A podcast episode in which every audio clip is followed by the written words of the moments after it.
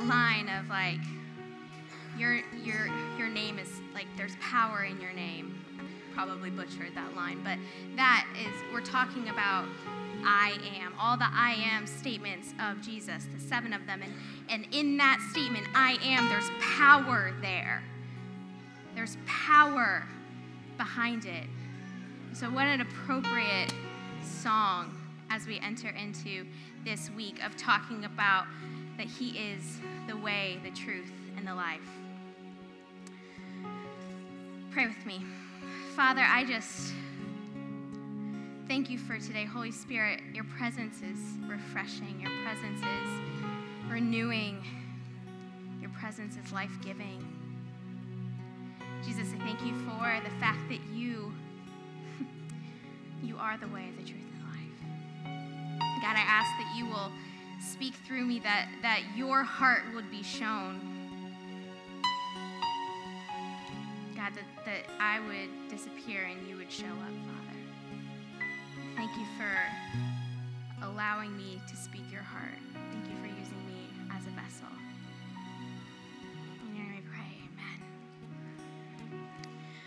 Welcome. For those of you who um, I've never met before or don't know, my name is uh, Catherine or Kat, and I am the youth pastor here at One Church. Thank you. I pay them generously to do that every time I introduce myself. You think I'm kidding? Um, so before we get started, we do have a memory verse, and we are gonna let's recite it all of us together. It says, "Yes, I am the vine, and you are the branches. Those who remain in me, and I in them, will produce much fruit. From apart from me, you can do nothing." John 15, 5. And, and we have these memory verses not just to say them on Sundays, but to meditate on them throughout our week. And this one has kind of clung close the last couple of days as I've gotten ready to prepare this message because um, I, for those that don't know, I have a beautiful nine month old, but she's everywhere. And my parents were out of town this week, and so I appreciate them on a whole nother level. And so as I was preparing for this sermon, I was getting a little nervous. Um, Matt, I think, and Jamel might have been getting a little nervous with me because every time they'd ask me, How you doing? I'm like, It's somewhere. We'll get there. But this verse, it, it stuck with me, especially that last part of from apart from me, you can do nothing, because I have, like, I'm not, I'm not the one doing this. If I have Jesus next to me and he's with me and I'm, a, I'm attached to him, then I can do anything, no matter how much time I have. And so these memory verses aren't just for us to read on a Sunday morning, but they're to hold true. They're to, they're to like hold firm to especially in those moments when you just aren't really sure if you're going to be able to do it, to be able to have a verse that's memorized to hold on to. There's something beautiful in that. So today we're um, we are going to be talking um, about the I am, the I am, the way, the truth, and the life. No one comes to the Father except through me. So we'll be in John chapter 14. Um, and, and oftentimes when we, when we hear that I am, it's kind of used as like a, Uh, the only way I can think is like a smack or a smackdown, like, you know Jesus is the only way, the truth, and the life, and no one can get to him except through, like, no one can get to the Father except through Jesus. Well, I read this passage again, and when I read the verses leading up to that I am, all of a sudden that I am went from being a smackdown to being one of the most beautiful and compassionate, loving promises that Jesus gave the disciples. And so, before we dive into the, the, the message, before we dive into the scripture, I want to set the scene. So, the disciples, they're at the Last Supper with Jesus, so they know the end is coming. They don't know all of the details, which I don't know about you, but I'm a detail oriented person, so I like details. I like to know what's gonna happen, I like to know when it's gonna happen, and I don't wanna have to play guessing games. So the disciples, they're at this table, and Jesus has just washed their feet. And, and then he's telling them and foretelling them of his death, the fact that he's about to leave them. And then on top of it, he looks at them and says, And by the way, one of you, one of the 12 that has been literally traveling with me, one of you is going to betray me. And then Peter, who's one of his closest, is like, Not me. I mean, he, he like, when Jesus is, is saying he's going to go, Simon Peter says to him, Lord, where are you going? And Jesus answers him, Where I am going, you cannot follow me, but you will follow afterward. And Peter said to him, Lord, why can I not follow you? I will lay down my life for you. And Jesus answered, Will you lay down your life for me? Truly, truly, I say to you, the rooster will not crow till you have denied me three times. Dang. That's like your best friend saying, like, will you? Like, because you're about to turn your back on me. Like, that's a punch to the gut. And so we start and we get to verse 1 of chapter 14, and Jesus says, Let not your hearts be troubled. Believe in God, believe also in me. In my Father's house there are many rooms. If it were not so, would I have told you that I would go and prepare a place for you? And if I go and prepare a place for you, I will come again and will take you to myself, that where I am, you may also be. And you know the way and where I am going. And Thomas said to him, Lord, we do not know where you're going. How can we know the way? And Jesus said to him, I am the way and the truth and the life. No one comes to the Father except through me. How different does that sound? Knowing that Jesus was giving that as a way to calm the hearts of the disciples. See, the disciples were they were worried. They were scared. They were fearful. They, the, their, their master was saying, Hey, I'm about to leave, and one of you is going to deny me, and one of you is going to betray me. And so they're like a little freaked out, and Jesus sees that anxiety. And so he, he before it can take off, he answers to it and says, Hey, don't worry. Like, do not be troubled. Just simply believe in God, but also believe in me. So I think there's a part of what Jesus is talking to in the disciples is though they knew he was the Messiah, they had been raised their whole life to that the Messiah was going to come and, and save Israel. Like he was going eh, he was going to come and he was going to go become king somewhere on earth. They were thinking very temporally. And so for the disciples, though they knew Jesus was the Messiah, there was still a part of them that was holding on to that. You know, like when Jesus radically like comes in and changes your life, but then there's still a part of you that's holding on to what you've known your whole life or what you've grown up on. And so for them, that had been so deeply ingrained that they're like, whoa, whoa, whoa, whoa, whoa. This isn't how this was supposed to go. It was supposed to go a different way. And so they're, they're naturally getting a little bit flustered. And so Jesus is like, don't, be, don't worry, just believe in God because that's automatic trust. You already know that He's faithful.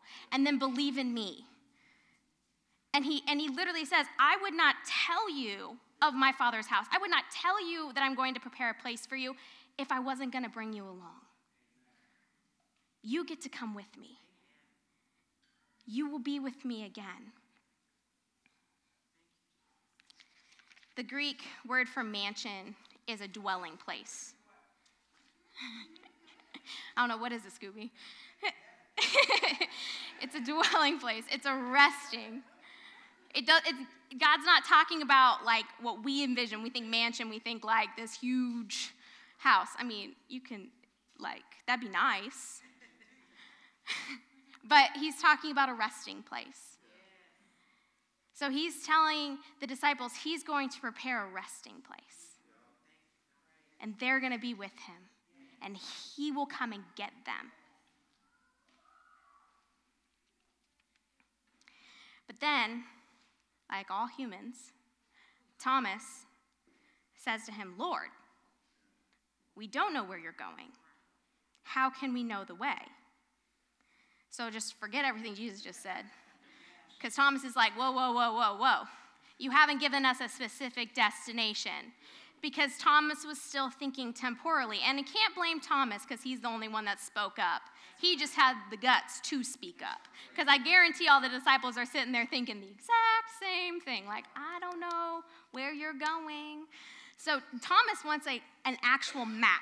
He wants like to know, are you going to Nazareth? Are you going to Bethlehem? Are you going like cuz we're going to follow you, but we we don't know exactly where you're going. He's not even thinking above earth, above the temporal level. And to be honest, I don't think that their minds could grasp that because they're still not understanding that Jesus has come to die and resurrect. See, they know he's spoken of his death, but here in, in verse 3 it says, And if I go.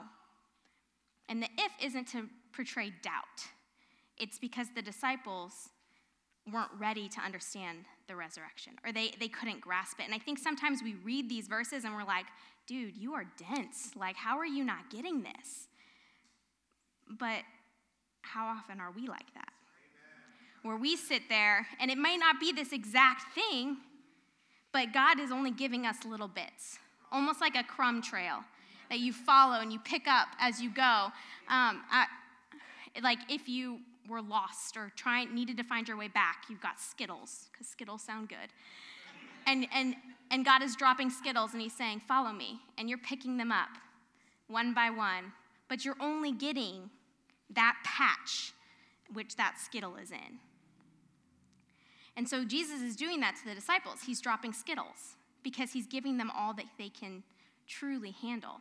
But what they want is they want all of the Skittles. They want to get to the end of the rainbow.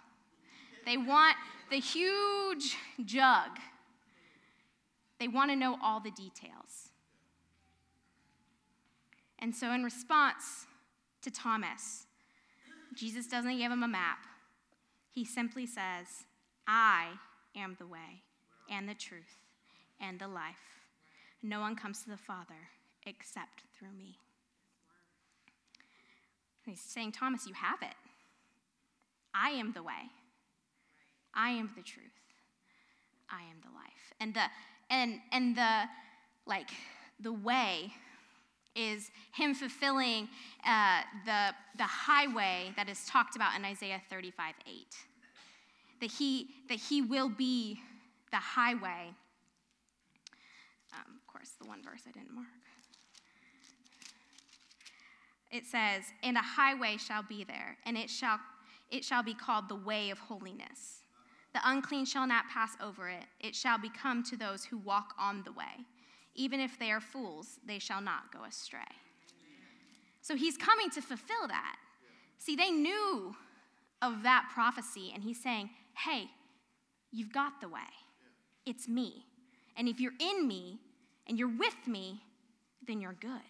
Like you're gonna be able to get to where you're going. That's a promise.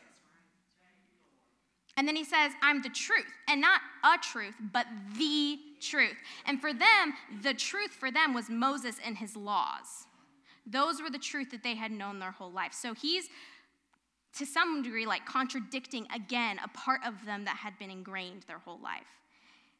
And he's, and he's referencing like what he had said in Matthew 5 17 where it says, Do not think that I have come to abolish the law or the prophets. I have come not to abolish them, but to fulfill them. And he's saying, I didn't come to wipe away all of that, but to fulfill it. So now I am the truth. So if I am the way and I am the truth, you don't need anything else because the last part is you get everlasting life. If you drink from me, I am your life. You get to abide with the Father. He came and he's, he gave his blood his sweat, his tears, his life, so that we may have life.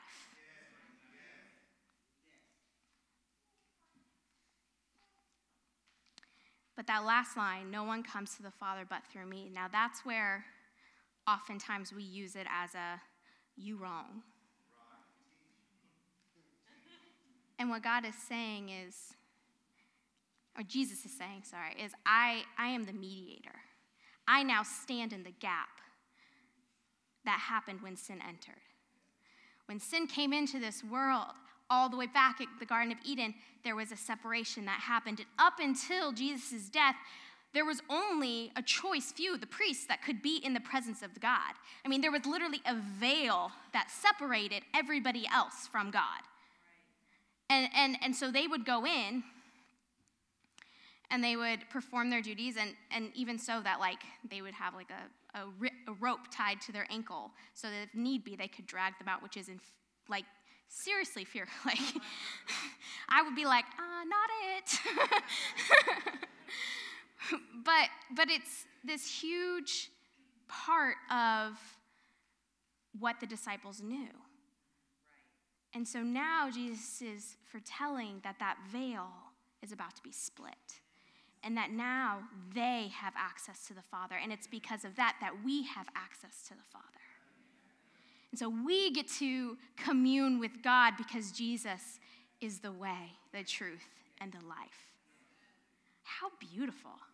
Like I, I have I have cried a couple tears over this this week because of the beauty of this promise.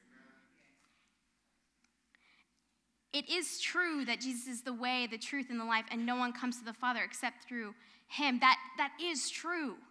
Absolutely. But that's not what Jesus intended for it to be to the disciples. He was coming from a very pastoral, loving place. He was coming from a place of, hey, I don't want you to be worried. I want you to rest, knowing that you have all that you need, that I am all that you need. I often am a disciple. My heart is worried about things that I shouldn't worry about. And the, and the key, he says, is let not your hearts be troubled, believe in God and believe in me also. So trust.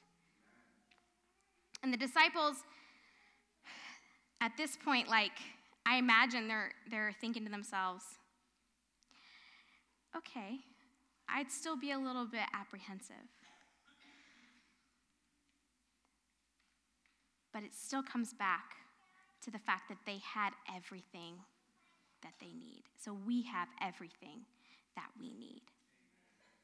When I'm in midst of a troubled situation or when I don't know where we're going to go, like I now can cling to this this passage knowing that not only do, do, I not need to worry because God is everything that I need, but He has gone before and prepared a place for me. Like, just like He went before and prepared a place for the disciples, He's done that for you. Like, there's a dwelling place for you. That promise is one that we hold firm to. That truth is what we hold firm to.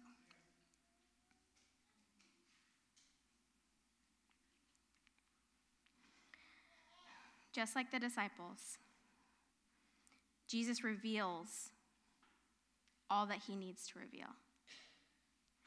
Jesus gives them all that they need to know. And part of the reason I think that sometimes God does this and Jesus did it with the disciples is are you going to trust? Like, he, it would be easier if he gave you all the pick, puzzle pieces or all the Skittles. It would be easier if you knew how everything was going to play out. In the, in the short view. Like, in temporal, like thinking about it, like, yeah, would I like to know what my life's going to look like for the rest of my life? Sure. But at the same time, when you really think about that, that's a lot of weight. And I honestly don't think I could handle it because I would want to jump ahead and move too far ahead. There's a line in the, the Avengers Endgame. If you, don't worry, I'm not going to ruin it for those who haven't seen it, but there's a line um, that one of the characters says. He says, um, I can say Tony Stark asks one of the other characters, How does this end? And he says, If I told you, it wouldn't happen. Jesus had told the disciples how it was going to end, would it have happened? And if Jesus told us everything of how it was going to happen, would we allow it to happen? Because that doesn't always mean good things. There's hard times, there's trials, there's tribulation that come with it. The disciples were walking in to a season of hardship. The disciples were walking in to one of the most trying times. Like they were, they were about to be persecuted. All of them were going to die for the name of Jesus. And had he told them that, would they have followed him?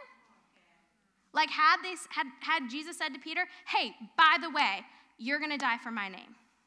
And you're not only die for my name, you're going to hang upside down. I can't like I I wouldn't have lived would Peter have lived his life as full as he had knowing or would he have just waited for that day to come? So we need to live in that. Like, we need to live in the truth that God has given us everything that we need for right now where we are. We don't need anything else because He has given it to us. And so to live each day to the fullest with the truth of knowing that He is the way, the truth, and the life, and because of Him, we have communion with God, and He stands in the gap for us. And because of that, we don't need to worry about what tomorrow looks like, and we don't need to worry about what 40 years looks like. We need to focus on today and live today to its fullest. This promise for us, this compassionate, beautiful promise that Jesus gives the disciples, is for us today. Jesus is saying to you, wherever you're at, wherever you're at with your relationship with Him, wherever you're at in your personal life, whether you have a relationship with Him or not, wherever you're at, Jesus is saying, I am the way, I am the truth, and I am the life. And no one comes to the Father except through me. I am all that you need. As we come to as we come to a close, there's, there's people in this room that need that truth. And we'll have some counselors up here to pray with you. But don't, don't let yourself get in the way of believing that for yourself today. Don't let your, your mind stop you from walking forward and saying, I may not know how everything is going to turn out, and I may not know what this looks like. But I do know that Jesus is the way, the truth, and the life. And if he was enough for the disciples and he was with them at every point, then why can't he be that for me? And if you're here and you don't believe that, and you don't know that, why not start today?